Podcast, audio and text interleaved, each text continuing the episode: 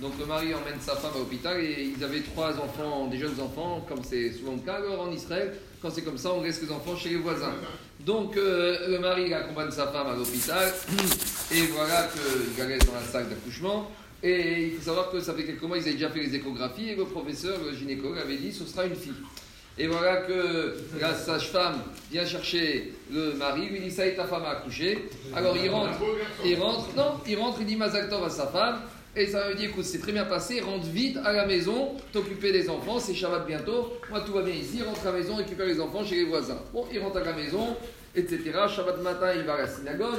C'était, ils avaient prévu avec sa femme que si elle allait naître, la parachat et Sarah, soit ils allaient l'appeler Sarah, soit Rivka. Il monte à la Torah, il l'appelle Rivka. Et bien le samedi soir, le Shabbat fini, il appelle sa femme au téléphone tout de suite pour savoir comment ça va. Et ça lui dit alors comment t'as fait avec les invités vendredi soir? Ça, Il dit de quels invités tu me parles Alors il faut savoir que chez les Ashkenazim, il y a un Inyan qui s'appelle le Shalom Zachar.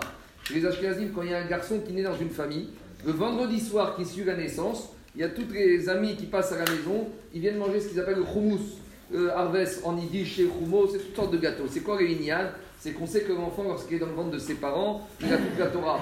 Et on lui apprend toute la Torah. Au moment où il sort, on lui fait oublier toute la Torah. Et donc le fait que lorsqu'enfant il sort il oublie toute la Torah, c'est une forme de avegout, c'est une forme de deuil. Donc c'est pour ça qu'on vient réconforter les parents et l'enfant consolés à la maison le vendredi soir, ce qu'on appelle Shalom Zahar, pour le fait qu'il a oublié toute sa Torah et on lui sert un peu comme les choumous, c'est quelque chose qui est rond, c'est comme le plat de deuil pour symboliser ce deuil que l'enfant il a oublié toute sa Torah et que maintenant il doit tout recommencer. Et donc la femme dit à son mari Comment t'as fait avec les invités vendredi soir? Et son mari lui dit Mais de quels invités tu me parles? Il lui dit Ben pour le Shalom Zahar. Il lui dit Mais attends, euh, on a eu une fille, on n'a pas eu un garçon. Elle dit, mais on a eu un garçon. Elle dit, mais c'est quoi cette histoire? Elle dit, mais tu sais, t'étais tellement sous émotion que quand t'es rentré dans la salle d'opération, je t'ai tellement dit de partir vite. Et comme on nous avait dit dans l'échographie pendant des mois que c'était une fille, mais en fait c'était un garçon. Bon, et dit, il est- bon, je sais pas s'il est content ou pas content, mais en tout cas maintenant il y a un problème. C'est qu'ils vont appeler ce garçon Rivka. Alors, comment il faut faire? Et vous savez que les Chachamim ils disent qu'au moment de la naissance, à ils envoient Roi HaKodesh aux parents pour donner quel nom on doit donner aux enfants. Chaque parent, à ce moment, il y a Roi HaKodesh quel nom donner. Donc il dit maintenant j'ai un problème, moi on va dire Rivka, j'ai dit Rivka, Ils ont été voir Raphaël Kanevski, il a dit, il a marqué eh, dans le Rambam Maïmonide que Ishto Kegoufo. Ishto Kegoufo. Un homme, c'est comme sa femme. Donc si on a appelé la fille Rivka et que c'est un garçon, il faut l'appeler comment? Yitzhak.